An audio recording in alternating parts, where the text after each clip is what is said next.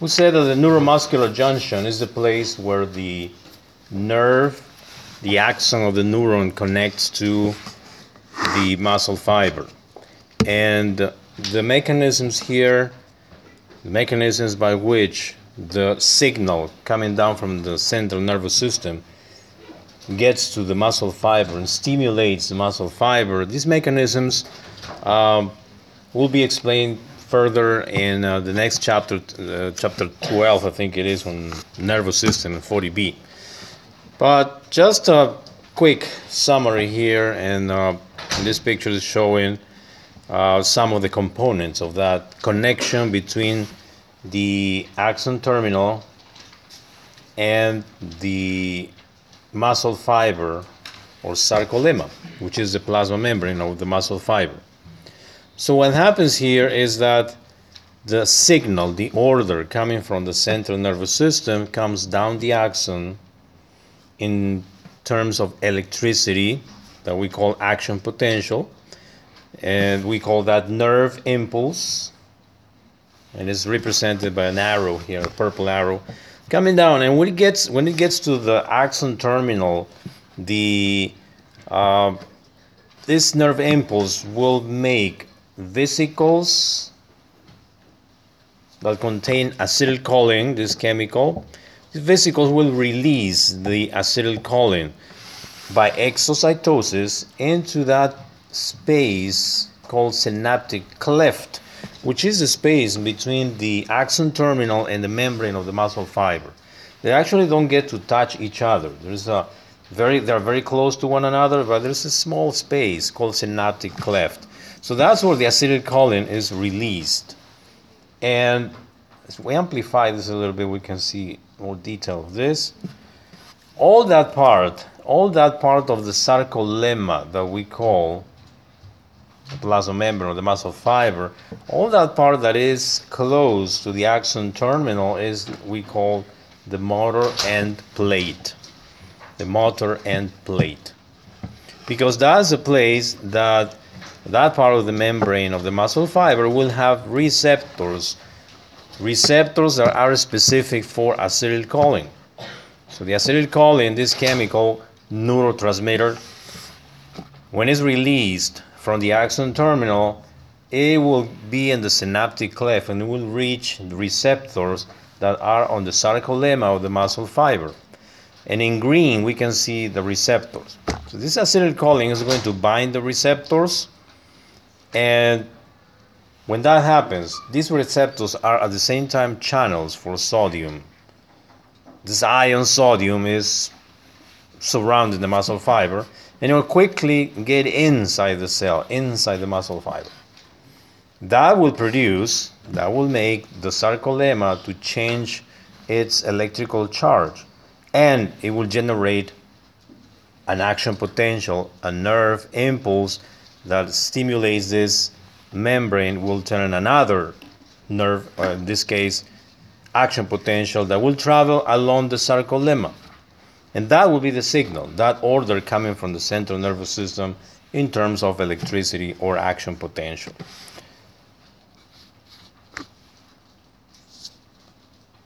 So what happens is summarized here again. When we have the conscious thought and we actually send the order from the cerebral cortex to move a muscle, the motor neuron, which is located in the brain, in the cerebral cortex of the brain, will come down bringing the signal. It will release the neurotransmitter acetylcholine at the neuromuscular junction, synaptic cleft, and we see it here, the acetylcholine being released and binding to the receptors. Now, this acetylcholine will stimulate the membrane of the muscle fiber, but it will not stimulate the fiber forever. It has a time. It will stimulate, pass the order, and then it has to be removed. The acetylcholine has to be removed from the scenario. And that is achieved by the acetylcholinesterase, which is an enzyme. This enzyme is going to break down the molecules of acetylcholine after a short period of time. And that is necessary, otherwise The acetylcholine will keep stimulating the muscle fiber, and the muscle contraction will have no end. But that's not the way it is. We contract a muscle, and muscle relaxes. So those are the components of the neuromuscular junction where the nerve brings the signal, and that signal is transmitted to the muscle fiber. Now the plasma membrane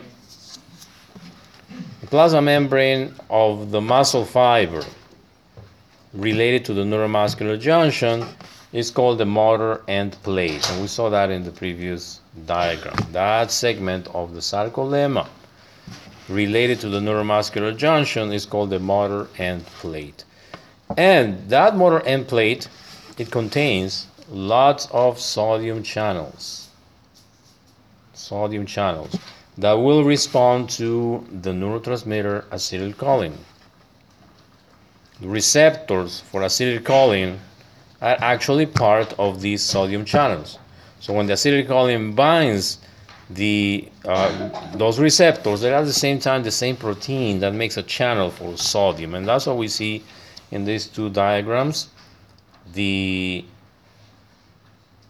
place or active site for sodium is here, I mean for acetylcholine.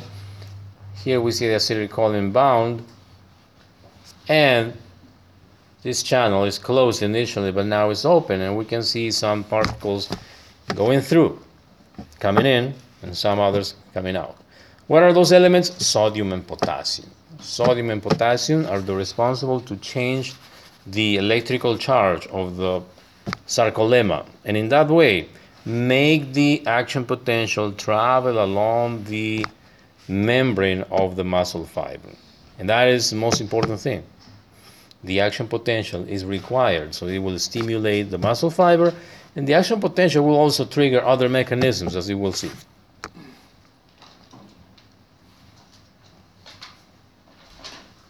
Here we have a detailed view of the receptors and the acetylcholine, how they relate to each other, how the acetylcholine is being released and binds to the receptors. And you can see the sodium coming in. The sodium is flowing inside. But then the acetylcholine is broken, it is removed, so the action, the stimulation will stop. Now this action potential in the muscle is very important, because this muscle action potential is going to stimulate or trigger other events that will lead to the muscular contraction. This is just the electrical event. The electrical event at the beginning, the muscle is not contracting yet. All this happens in fractions of seconds right before the muscle starts contracting. So now this action potential that is being generated in the membrane of the muscle fiber is going to travel and spread on the surface of the sarcolemma. And there's a lot of channels on the membrane that will regulate the passage of sodium and potassium, which are the main responsibles for this action potential generation and spread and propagation of this action potential. These channels that we see here are called voltage-gated, which means that when the voltage changes, these channels will open. The voltage means the action potential traveling along the membrane. It will change the voltage of the membrane, the charge of the membrane, and these channels will open, giving place to these events that will be translated into the action potential travel along the plasma membrane of the muscle fiber. And now, if we represent all these events in a curve, we will see this picture. And in this picture, we see some faces in green and red, parts of the curve, and different segments of the curve that we call depolarizing phase and repolarizing phase. Well, if we measure the electricity inside and outside the membrane of the muscle fiber, we'll find differences. And this electrical activity or action potential can be represented with a curve. What this means? It means that the muscle fiber, from being at minus 70 millivolts, which is the resting membrane potential, that's how we call it, from minus 70, after the stimulation from the that comes from the nerve with acetylcholine, this value of millivolts will go up to plus 30, and that's the green segment of the curve. That's called depolarizing phase. From minus 70, the voltage goes up to plus 30.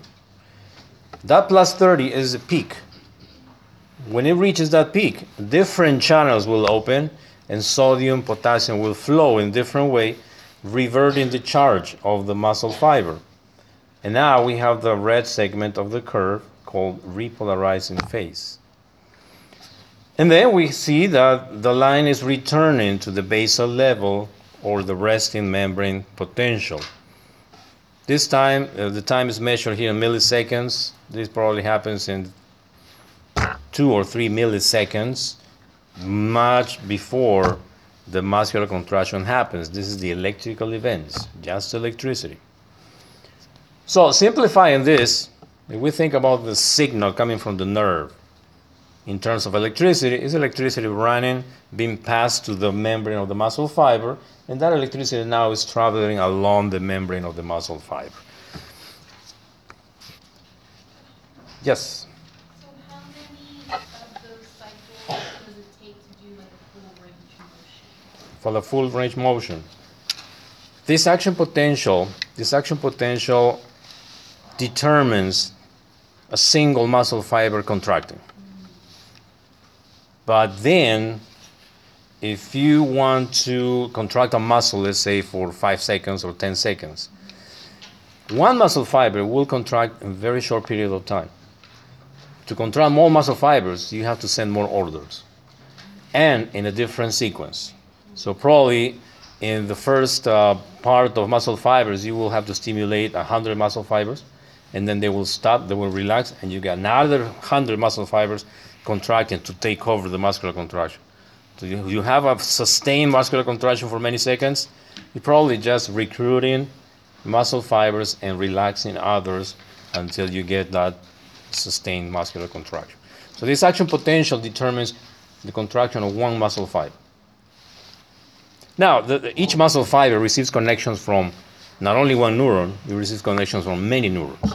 And sometimes the muscle fiber, the neurons connect to 100 muscle fibers. Sometimes it connects to 2 muscle fibers, just 1,000 muscle fibers. It depends on the type of muscle, the size of the muscle, and the place in the body. We'll see more of that in the next part. Let me try this. I think it's not working well. But, yeah, the same thing.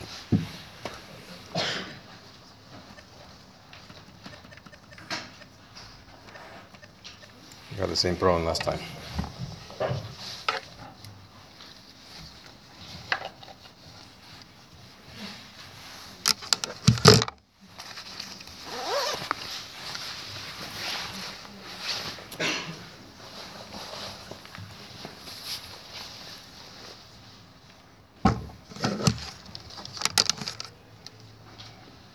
So all these things, the action potential, terms that we are using now, like the voltage, millivolts, repolarization, depolarization, these are terms that are used also for nervous system.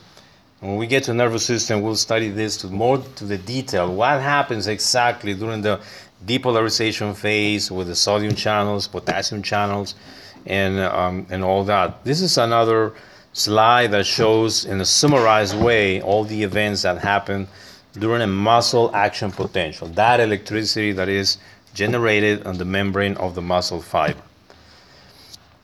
In the first place, here we divide all the sequence in 3 segments of time. In the time 1, what we see is the resting membrane potential, which is in value, in numbers, minus 70 millivolts. Now in time 2, what happens is that the curve from being at -70 goes high to +30, +40. Why? Because sodium channels will open, and we can see here the sodium coming inside the cell.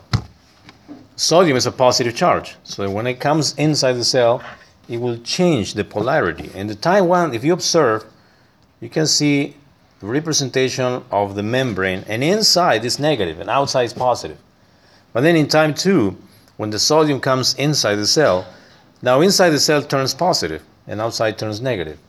That's why we call that depolarization. The electrical charges will just change. And in time 3, what we see is potassium channels open. And if potassium channels open, now the potassium is going to leave the cell, going out. So the cell is losing positive charges and it's turning negative. That's why in time 3 you see the charges inside the membrane are negative and outside is positive. In the curve, what we see, when we return into the initial state, see the curve coming down now and getting back to the baseline, which is -70 millivolts. So that electricity will spread along the membrane or the muscle fiber, and it will trigger the mechanism of the myofibrils that we explained last time. Yes? So is this happening with the sodium potassium pump, or is that something completely different? Sodium potassium pump is different. These are sodium and potassium channels, just simple channels, just simple pores. When we talk about active transport, we talk about the sodium pump, sodium-potassium pump, which is important. It's important because it's going to maintain this difference. The sodium-potassium pump is important to keep the resting membrane potential all the time in -70. And actually helps in the repolarization at the final stage of the repolarization phase. So summarizing here, sodium gates or channels will open during depolarization phase, and potassium gates or channels will open during the repolarization phase. So, Dr. Angela? Yes. So the depolarization phase, is that considered time 2 then? Yes, exactly. And repolarization will be time 3.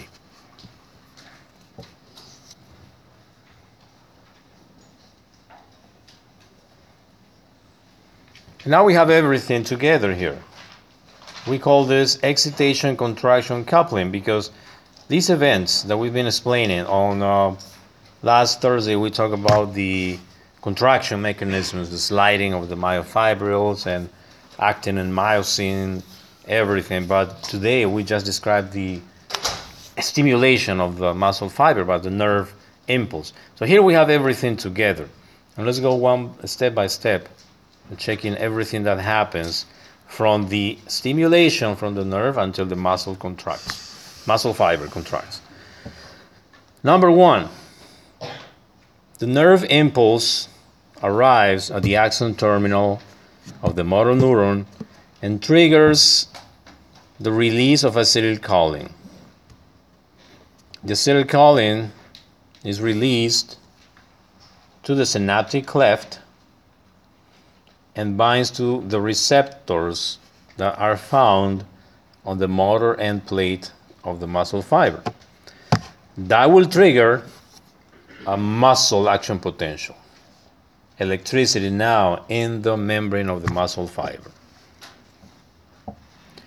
In step number 3, the acetylcholinesterase from the synaptic cleft will take care of the acetylcholine, the extra acetylcholine, to stop the stimulation. And now, since the muscle action potential has been generated, that is represented by the red arrows all over the muscle, the membrane of the muscle fiber.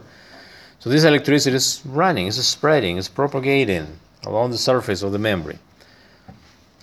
The step number 4, look at the arrows, it's going into the transverse tubules. And if you remember from that previous class, we talked about the transverse tubules, which are extensions of the plasma membrane that gets very close to the myofibril. and right next to the sarcoplasmic reticulum. Remember, we defined the triad, T-tubule or transverse tubule plus two terminal cisternae that belong to the sarcoplasmic reticulum. Well, the electricity or muscle action potential now is getting deep in the transverse tubules, still running along the surface of the membrane, but it's going to stimulate also the membrane of the sarcoplasmic reticulum. And that's what we have in number 4. The action potential traveling the transverse tubule will open calcium channels in the sarcoplasmic reticulum. And the calcium is stored in the inside the sarcoplasmic reticulum. That's one of the main functions of the sarcoplasmic reticulum in the muscle fiber, to keep calcium. There's lots of calcium inside the sarcoplasmic reticulum. So when the action potential gets closer, it will activate these channels and calcium will flow to where? To the cytoplasm. To the cytoplasm. Now we see the calcium in the cytoplasm. And what's in the cytoplasm? The myofibrils. The cytoplasm of the muscle fiber is full of myofibrils. And now the calcium is free there and getting close to the troponin. It's getting close to the troponin, and we see it here binding. All the purple circles are the calcium. We see them binding to the troponin. And it binds the troponin, step number 5. Pulls the tropomyosin, which is covering the active site for myosin, and we can see that here. All these dark dots are the sites that have been exposed. We see the calcium bound to the troponin. And muscular contraction will start. The myosin heads, or the thick filaments, will start binding, the power stroke, the bending, and the sliding of the filaments will occur. Yes? So then number 5 is when the cross bridge happens. And number 6. Oh, yeah. In between number 5 and number 6. In number 5, the sites are exposed for the myosin. And then quickly, the myosin heads will attach to it. And then number 6, power stroke will happen.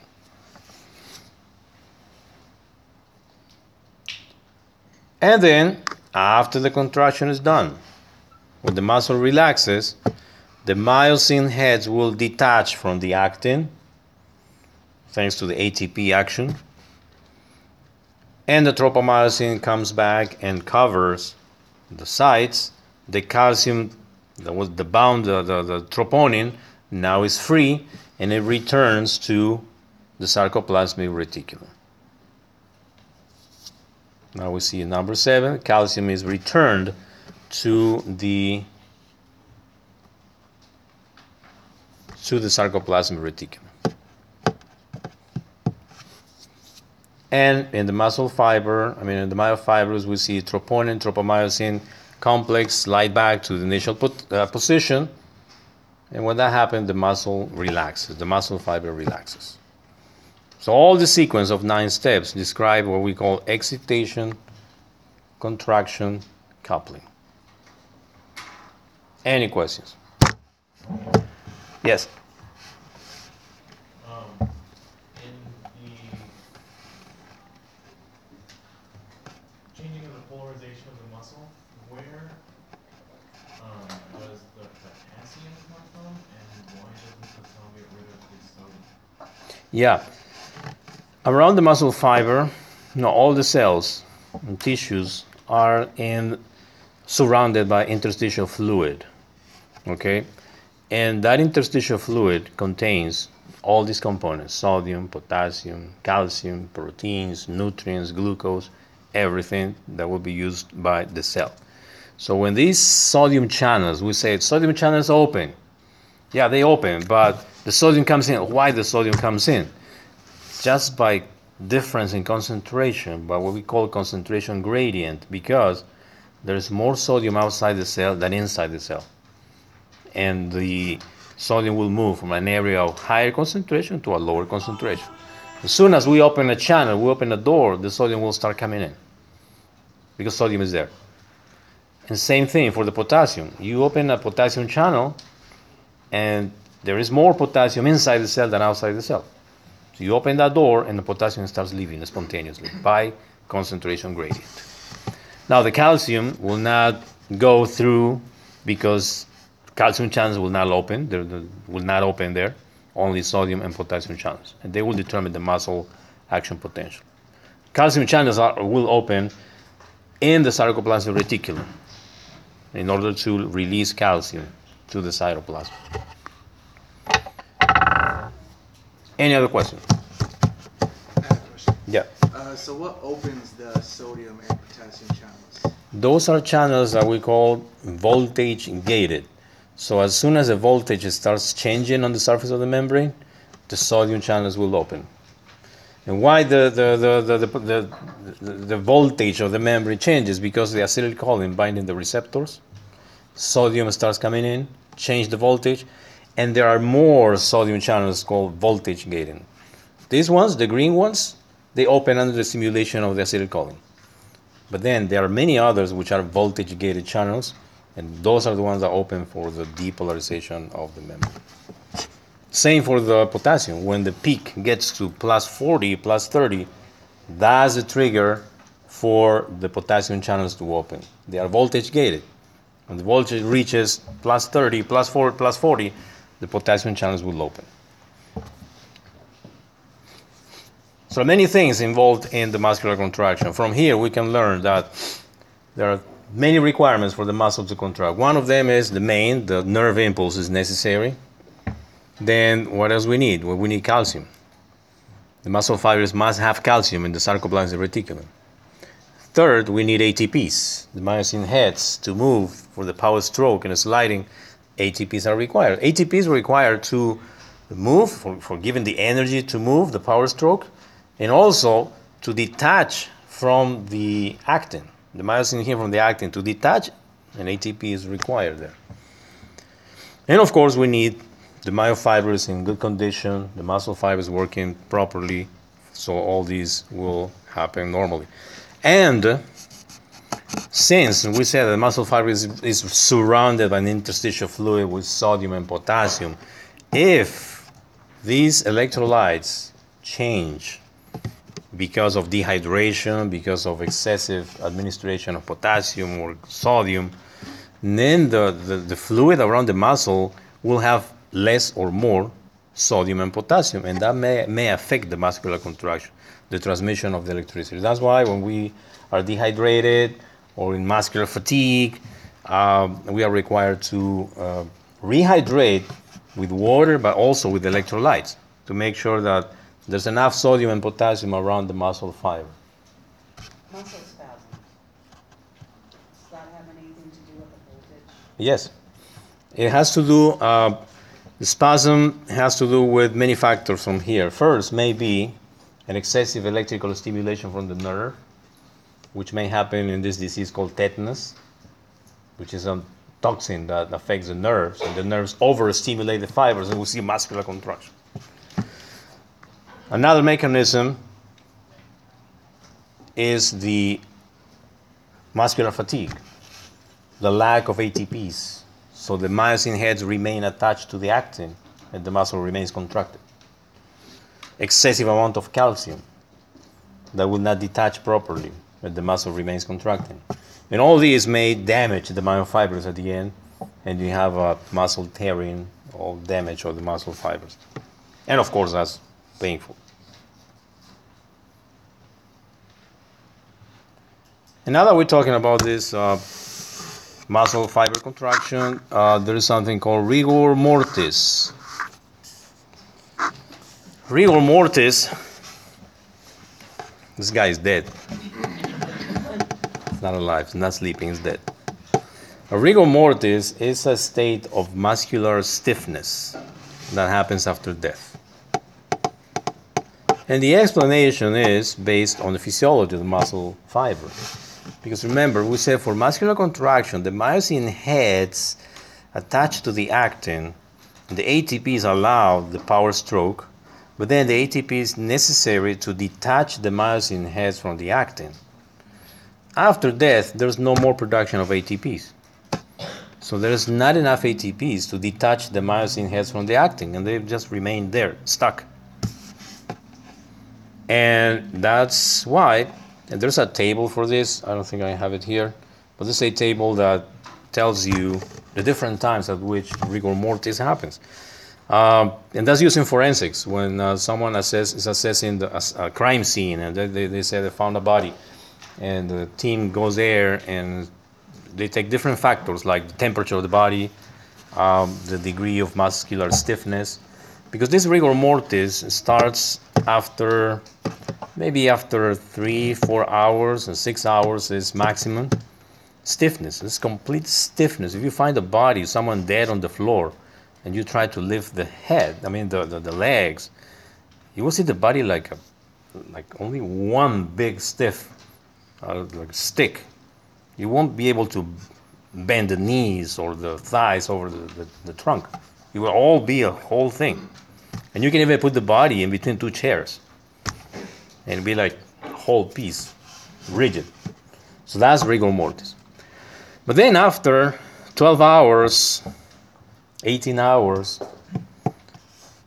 the muscle kind of relaxes. And why it relaxes?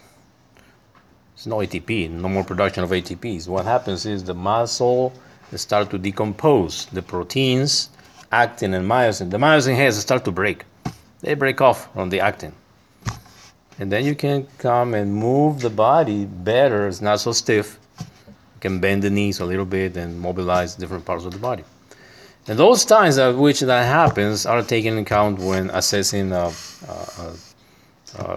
bodies that are found dead, and we establish how many hours. Oh, they died 6 hours ago, 12 hours ago, 1 day ago.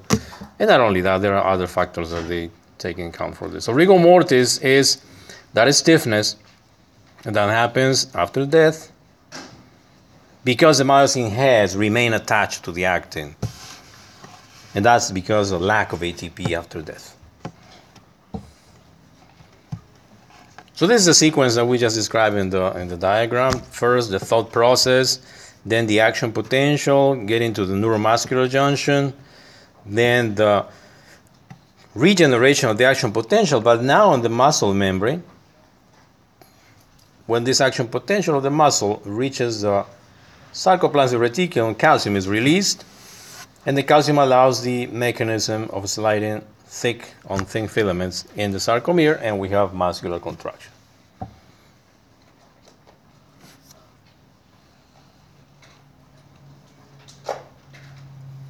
That's a picture of the transverse tubule and the sarcoplasmic reticulum.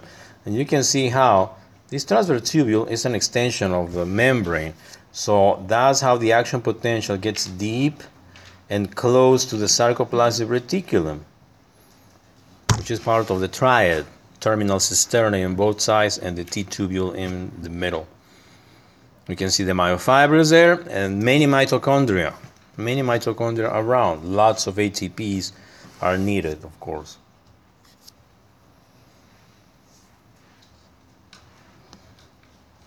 All right, now let's talk about the energy and metabolic needs. Yes?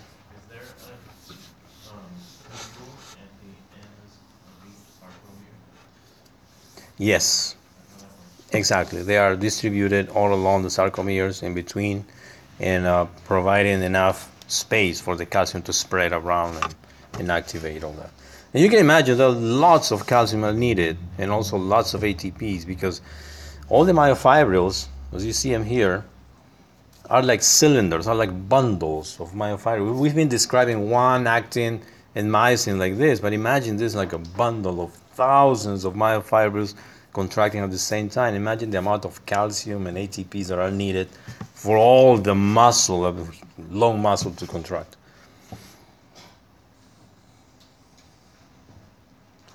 So now let's see where the energy is coming from for the muscular contraction. There are different steps, different phases, and the times that are listed here are referential. It's not exactly that amount of time, but it gives you an idea of a sequence and the duration of each of the phase. First of all, we need ATPs for muscular contraction. If we want to move a muscle, contract a muscle quickly, as soon as you think about moving a muscle, you move it. Well, we need ATPs stored, and those are stored in the muscular fiber. Inside the muscle cell, in the cytoplasm, there are ATPs, molecules of ATPs there, available to be used. And that lasts for about 3 seconds, the first 3 seconds of muscular contraction. And then if we need to keep moving the muscle, we need more ATPs, and we have to get them from creatine phosphate. Creatine phosphate is a compound, as the name says, phosphate. This creatine phosphate participates in the generation, the quick generation of ATPs. Well, that happens in the first 12 seconds. I mean, the next 12 seconds after the first 3 seconds where we use stored ATP molecules. But if we need to move the muscle beyond those 12 seconds, we still need more ATPs, and the creatine phosphate is not enough. We need to start making more ATP. The more ATP in the sequence, we start making ATPs from anaerobic metabolism using glucose. The glucose, glycolysis, we have seen this, glycolysis, getting into the Krebs cycle, and before getting into the Krebs cycle, it generates ATPs, but few amount of ATPs. And that will be enough for 30, 40 seconds more. But then if you keep moving the muscle, how much time is this? 1 minute, 2 minutes probably? But if we need more ATPs have to be produced, and that happens by aerobic metabolism, meaning the metabolism has to go into the Krebs cycle. The sequence, remember, is glycolysis, Krebs cycle, and then oxidative phosphorylation in the mitochondria. And after that, we have lots of ATPs, 36 molecules of ATPs per molecule of glucose. That is aerobic production of ATPs using oxygen. Oxygen is needed here at that point. And if we keep moving the muscle for many minutes, our body will start making ATPs actively in the mitochondria using oxygen. Yes? So how about for the involuntary muscles that we have, right? So like our heart and our diaphragm, that unconsciously we're using all the time. Is this type of ATP taking place constantly then? Yes. And for muscles contracting for a long time, there must be an aerobic production of ATPs, because that's the mechanism that provides lots of ATP for a long period of time. Like the heart, for instance, it needs oxygen. If there's no oxygen, the muscle will not contract. And smooth muscle, the same thing. The diaphragm is skeletal muscle. It works in the same way. Usually, most of the time, we are contracting our muscles for more than 1 minute. When we're walking, for instance, or we're riding, we're doing many things, unless we make small movements. And the sequence always goes in this way. First, stored ATP, then creatine phosphate, then anaerobic metabolism, and then aerobic metabolism for making lots of ATPs. This is how the creatine phosphate provides a phosphate group for production of ATPs. It's actually transfers the phosphate to the ATPs. Look at this. This is the creatine phosphate, and a molecule of ADP. And there's a transfer of this phosphate to ADP, and now we have an ATP. And the creatine, just as a single molecule. Now this ATP, when it's used, release the phosphate and turns into ADP. And this ADP may combine with more creatine phosphate, transfer the phosphate, and make ATPs quickly. Few seconds, 10, 15 seconds, creatine phosphate provides phosphate for making ATPs so the muscle can use it. And these are for very quick muscular contractions, like you lift weights only one time. Big bar with weights, and 5 seconds you lift it up and then relax. Well, you need lots of ATPs for that. An important amount comes from creatine phosphate. And creatine phosphate.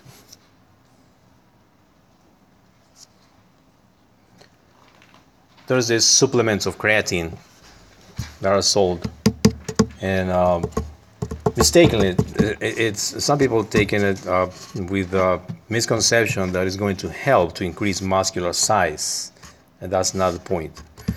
The point is to increase efficiency of the muscular contraction, but for the first few seconds, and just that. You don't need more than that. If you want to grow muscle, just have a workout routine with specific purpose and goals, and there are other mechanisms to make your muscle grow. The creatine supplements will not help you for that. Okay, yes? So would that sort of supplement help with the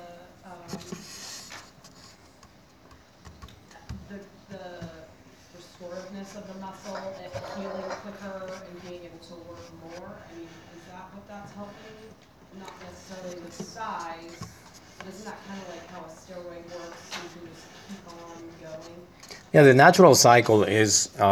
when you, let's say, you start working out your muscles with specific routines, you force your muscle and establish a routine so the muscle fibers will adapt to the new situation. So you're making a lot of efforts and the metabolism will be increased. For what? Making more ATPs, increase the number of mitochondria, and second, to repair the proteins that are damaged, or to provide more because you're making more efforts. So the muscle, by homeostasis, will start making more myofibrils in order to respond more to the challenges. And after some period of time, you see the muscle growing. There are more myofibrils. That's what happens. The muscle fiber increases in size. It gets bigger. Now, the effectiveness of the contraction, of course, changes. Now, steroids, they help to increase the metabolism and make this process faster, and make the muscle fiber utilize amino acids much faster, incorporated into myofibrils. And if you add more supplements of amino acids, like those products that sell like milk, muscle milk, and contain amino acids of different types, and say, you have a workout routine, plus steroid use, plus muscle make components and all that, and you have in 3 months, you have growth of muscle like this. But of course, all the disadvantages of using steroids on the body, which is not healthy at all. And but some people do that to reach a goal quick, in a quick, brief period of time. Now, not everyone is gonna grow muscles like this. And if you want to start working out, your genetics will determine how big your muscles will grow. Sometimes people start working out and say, I'm going to grow my muscles like that, and I can't do it. Well, that's your genetics. You're not going to get, unless you use steroids, and then you got big muscles. But other than that, you will probably grow the muscle, but not like huge muscles are like some people do. So yeah, it's replacement, a quick replacement, and increase the metabolism, what it makes it grow.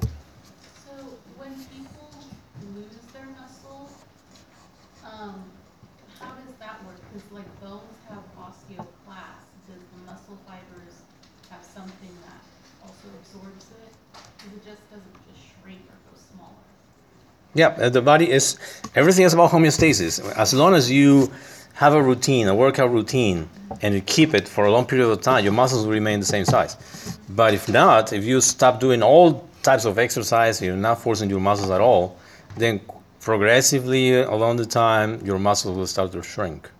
And sometimes they won't shrink completely until your initial state, but you see, notably, that you see a decrease in the size.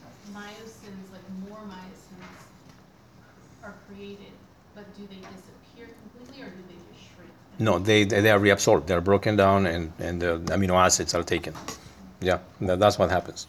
But usually happens, and not spectacularly, but you see the decrease in muscle size. And also, aging process happens. I mean, it's another factor. Muscle fibers are replaced by connective tissue, scar tissue, progressively as part of the natural damage of the cells by the aging process. Okay, so all this muscle energy, where it's coming from, we see it here, the First step was stored ATP, second creatine phosphate, and the third step is anaerobic metabolism, anaerobic glycolysis, which provides just 2 ATPs per molecule of glucose, which is just a little bit, not much. That's why it's just for brief period of time, 30, 40 seconds, 60 seconds perhaps, but not more than 2 minutes. If you need more, you have to switch. Your muscle have to switch to aerobic metabolism for making more ATPs. And glycolysis and cellular respiration from the mitochondria will give place to 36 ATPs per molecule of glucose when we want to contract our muscle for long periods of time, like minutes or even hours. It is maintained by aerobic metabolism, and oxygen is required for this. That's the reason why we start increasing our respiratory rate when we start exercising. We need more oxygen. There's a point at which we have to switch from anaerobic to aerobic, and that's the point we start breathing faster. That's another way to show how fit you are. That's called the aerobic threshold. They measure that in exercise physiology. You can notice that if you are not working out, you don't exercise at all, and you start some challenge, like you start running for like 5 minutes. After the second minute, you're so tired, like, but then you start exercising like for 6 weeks constantly, like 3 times in a week, 30 minutes, you walk, and you just kind of change it. And then you do the same challenge, and you run the 5 minutes, you're not tired at all. Your threshold is changing, your body's getting adjusted. So you don't have to use much oxygen because now you have more mitochondria. Your muscle fiber is adapting to the challenge. And that's what happens in exercise.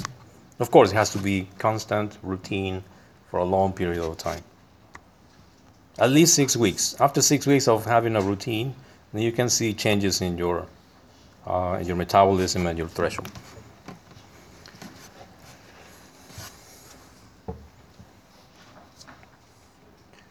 And the metabolism includes the utilization of oxygen and the elimination of waste products like carbon dioxide, which is exhaled or breathed out.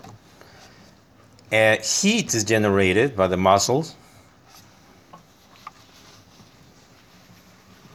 Now, the energy that is generated by the muscle is very inefficient because 70 to 80% of the energy is lost as heat. That's why we start sweating when we start exercising, because the energy that is generated and part of it is used by the muscle for work, but the rest is dissipated as heat. And lactic acid, which is the main product in anaerobic metabolism. Lactic acid may be reused by our body. It goes to the liver and returns. It is transformed, unless there's an excessive amount, and it may cause muscular fatigue. EPOC, or excess post-exercise oxygen or oxygen depth. This is called depth or repayment of oxygen. That happens after we exercise, after we use skeletal muscle for a long time. And that's what happens when you start running for 20 minutes, let's say, and then you stop. You stop your muscles, but your respiration keeps going, like for 5 minutes probably. That's the oxygen depth. You have to keep breathing and getting oxygen to replenish your ATP stores, to create more creatine phosphate, myoglobin, which provides oxygen to the muscle fiber. The excessive amount of lactic acid will be turned into pyruvate or pyruvic acid that may be used again for making more ATPs. All that happens when we are breathing fast after the exercise. This is a diagram of what happens when the glucose is utilized by the cell. If oxygen is absent, then it goes to anaerobic lactate production. but oxygen is present, then it switches to cellular respiration, oxidative phosphorylation to make lots of ATPs, and that the cells adapt to this, and more work is needed. It quickly switches to aerobic metabolism. What about the cardiac and smooth muscle? Well, the cardiac muscle contracts longer than skeletal muscle, and for a lifetime.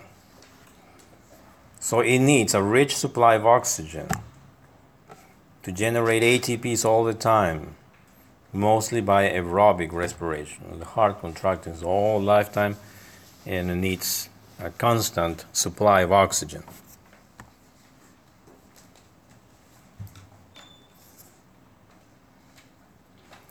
Smooth muscle is not voluntary. It's found in the digestive system, respiratory system, blood vessels. And a smooth muscle has a low capacity for generating ATPs.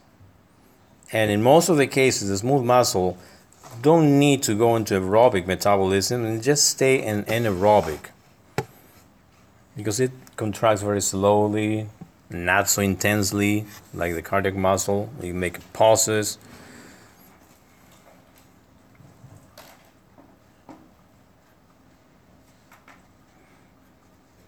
What is a motor unit? The motor unit is a group of motor neurons plus all the cells, muscle fiber cells, that are connected to that motor neuron.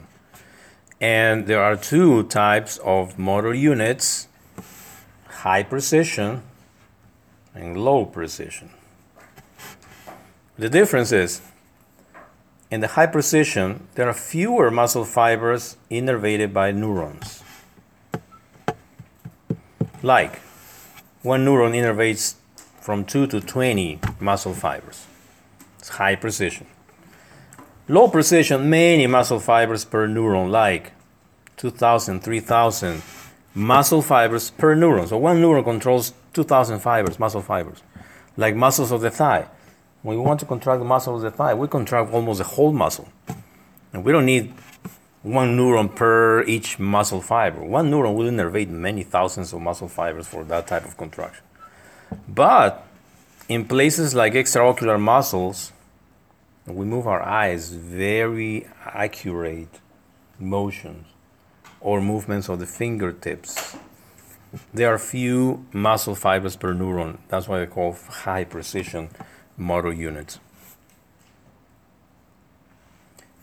And that becomes important, because if you damage that neuron that controls 2,000 fibers of the thigh, then many muscle fibers will be completely unusable. You cannot contract them anymore.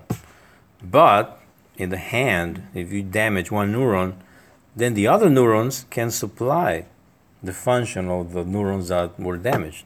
That's the principle of physical therapy.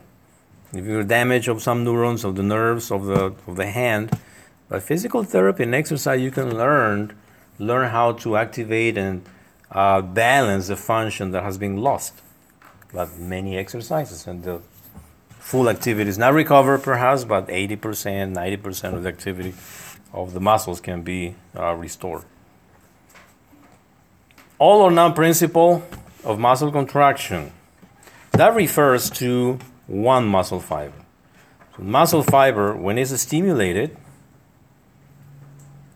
it goes and depolarizes, action potential, depolarizing, repolarizing, and it will give full contraction.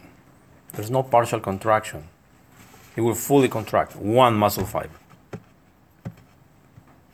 What happens, and the reason why I can contract a muscle like the biceps and lift different weights, or contract a muscle mightily or stronger, is because we recruit motor units.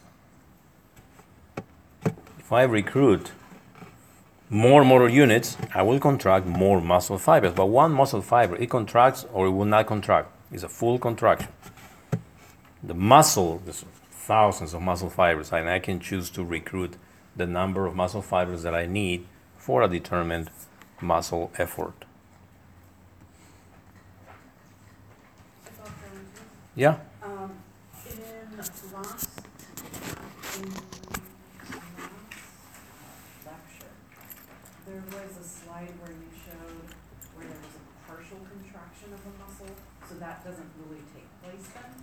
It's either fully contracted or not? Yeah, yeah, yeah. Those were just an example to show how strong the muscle can contract depending on the state at which the myofibrils are. Yeah, but when one muscle fiber contracts, it will contract completely. There's no partial contraction. Now, there are different types of muscle fibers. And we can describe under the microscope and with special stainings, we can see it. You can see the difference between red fibers and white fibers. We can see in chicken legs, the meat is darker. Chicken breast is white, with white muscle fibers and red muscle fibers. But we can see the difference also under the microscope with spatial staining. And why the difference? Red muscle fibers, they have more myoglobin, more mitochondria, a greater blood supply. And muscle fibers are white. They have less myoglobin, mitochondria, and less blood supply.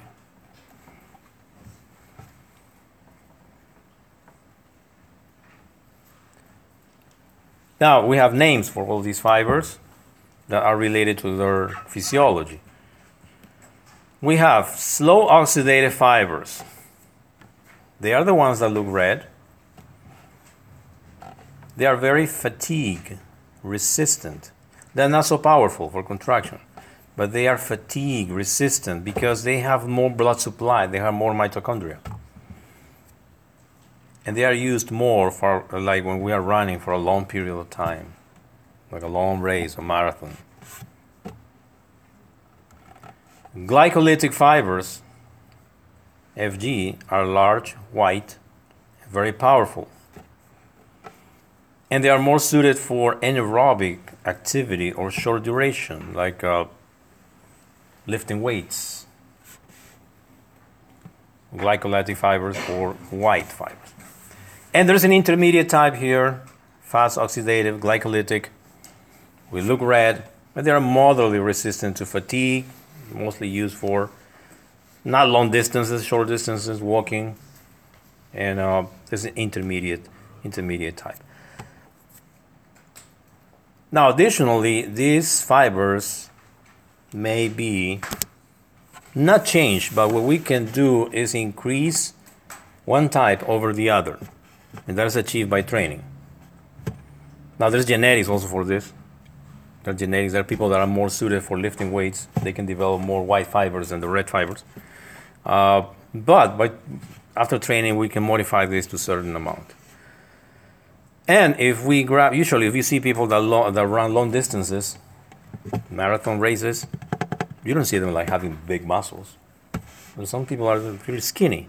And you see, how can they run so long time? I mean, they don't look like that strong. It doesn't matter. They have the fibers that are needed for that. Instead, people that lift weight, usually you see them like big, huge muscles. But they need that muscular strain in a short period of time.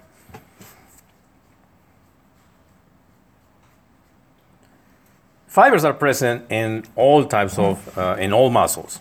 And it depends on the type of muscle that we have, the activity that it performs. We have more red, more white. But again, as I said, we can change this to a certain point by training. And depending on the task that we are performing, we can recruit more red fibers or more white fibers depending on the activity that we are having.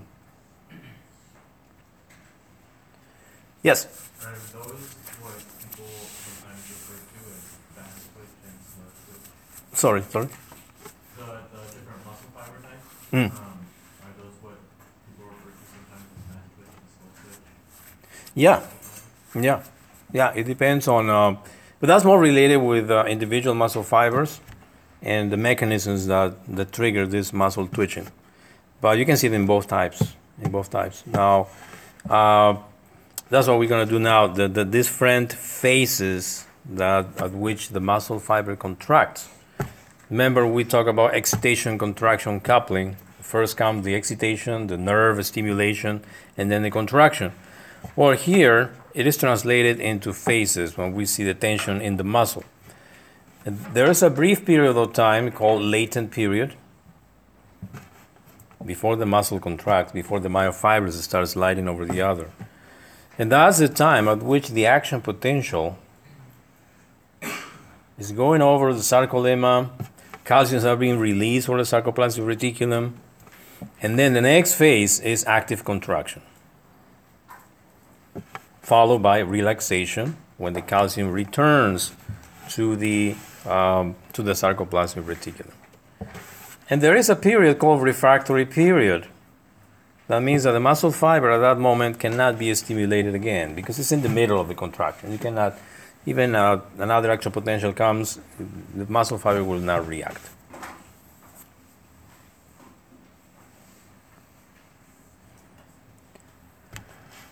Contraction of a single muscle fiber can be recorded in a different curve as we see here.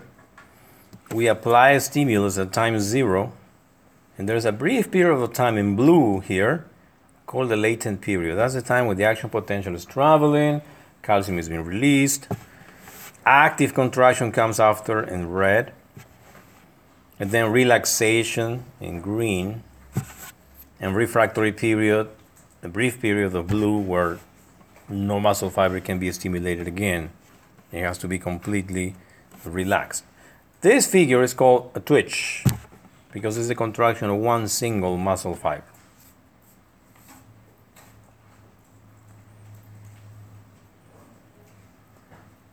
Now, this muscle twitch of the muscle fiber is stimulated by an action potential.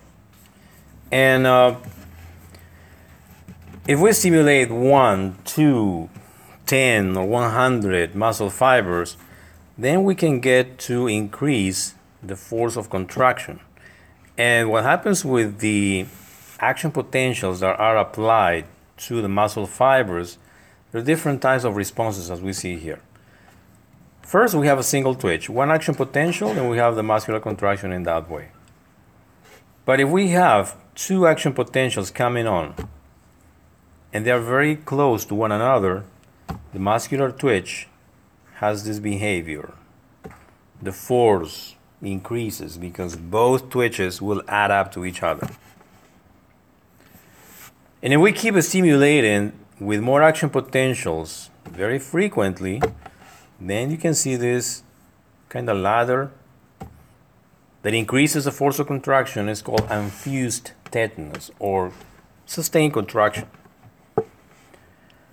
And even more, if we keep stimulating with more action potentials, very frequent action potentials, what we will see is called fused tetanus. So the muscle is contracted to the maximum, all the muscle fibers, and we have a tetanus, the tiny contraction. Because all the muscle fibers are reacting, and there's not enough time for them to relax, and they practically remain all contracted, and that can produce damage of the muscle fiber. This is what happens in the disease called tetanus. It's a toxin that affects the nerves, and the nerves start stimulating the muscle very quickly, frequently, making the muscle fibers to contract on this pattern or of fused tetanus. What did you say that was called again? Tetanus. Tetanus. Fused tetanus, like this word tetanus, that's how the disease is called. So the muscle is contracted depending on the number of motor units that are recruited. And whenever we want to increase the strength, it's not that we contract muscle fibers partially, we recruit muscle fibers. We want to contract more muscle, we recruit more muscle fibers, and that is achieved by activating more neurons, more motor units. Then finally, let's see some of patterns of contraction. When we contract a muscle, now we're talking about the whole muscle. This muscle may contract in different ways, and there are two main things, two main types of contractions, isotonic and isometric. The difference is, if the muscle contracts isotonically, that results in movement. But if the muscle contracts isometrically, there is no movement. But the muscle is contracting. The isotonic may be of two types, concentric and eccentric. Concentric is that contraction where we see the muscle gets shorter while generating force. But the eccentric isotonic is the muscle contracting and at the same time the muscle gets longer. And I'm going to explain how that happens. Isometric is usually the type of contraction that we apply when we want to hold objects in a determined position. When you lift the box and you hold it in one position, your arms are contracting isometrically. You can touch the muscles, are contracted, but they're not moving.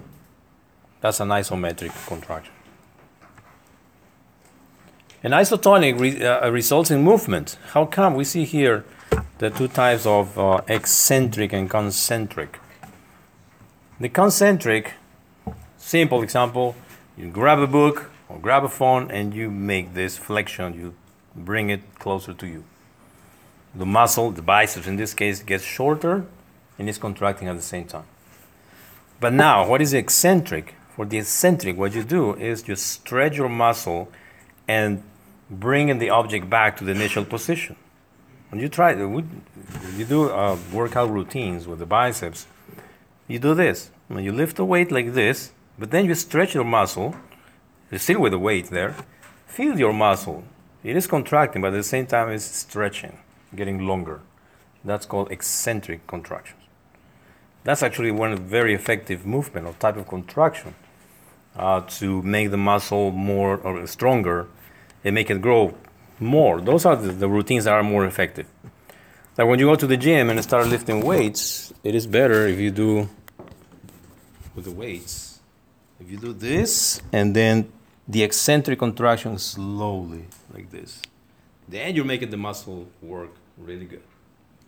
But if you do this, you're doing nothing. You're just doing the concentric. And eccentric, you're doing nothing. You're not applying effort. But if you do this and then this, that is good. You cannot do more than 8 repetitions with this. With this, you can make 30. You see a lot of people in the gym doing this. Not that smart.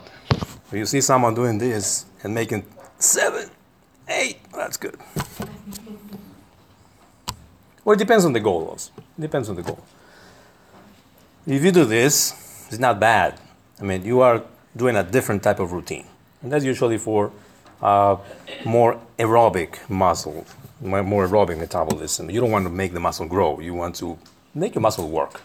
But, you know, the other movement has a different goal. Well, exercise may lead to damage, and this is what happens when the muscle fibers get damaged. Muscle torn, the muscle fibers are ripped, Z-discs are broken, and we have to repair. And the reason why I tell you when you go to the gym for the first time and they tell you come back in 3 days, or come back next week, you have to heal. You have to heal your muscle fibers. And it takes from 3 to 5 days to heal. It's very painful the second day. But then it depends on the intake of proteins, amino acids, and your metabolism level that will make it heal faster. And that's when you can manage this by getting supplements, by getting different types of food and taking care of your nutritional needs, depending on the goal that you want to achieve. Spasm and cramp. Spasm is a sudden involuntary contraction of a single muscle, usually in a big group of muscles. It's usually painless. You feel the contraction, but it's not hurting. The cramp is painful, and that's involuntary too. But this is caused by inadequate blood flow to the muscles. like when you get dehydrated, when you have exercise a lot, but you don't get a good level of electrolytes in the blood, and sodium, potassium levels change, and the muscle gets very fatigued, and there's a muscular contraction, which is painful. And as part of the aging process, we see the muscle fibers decrease in number, skeletal mass, and being replaced by fibrous tissue, connective tissue, adipose tissue sometimes. And the muscular strength at 85 is about the half that you have that you had when you were 25. So that's how muscular strength changes. But this can be maintained. This can be maintained by exercising. If you not get the same level probably, but you will get a very good shape, and the metabolism level will get very good. Okay, questions, comments?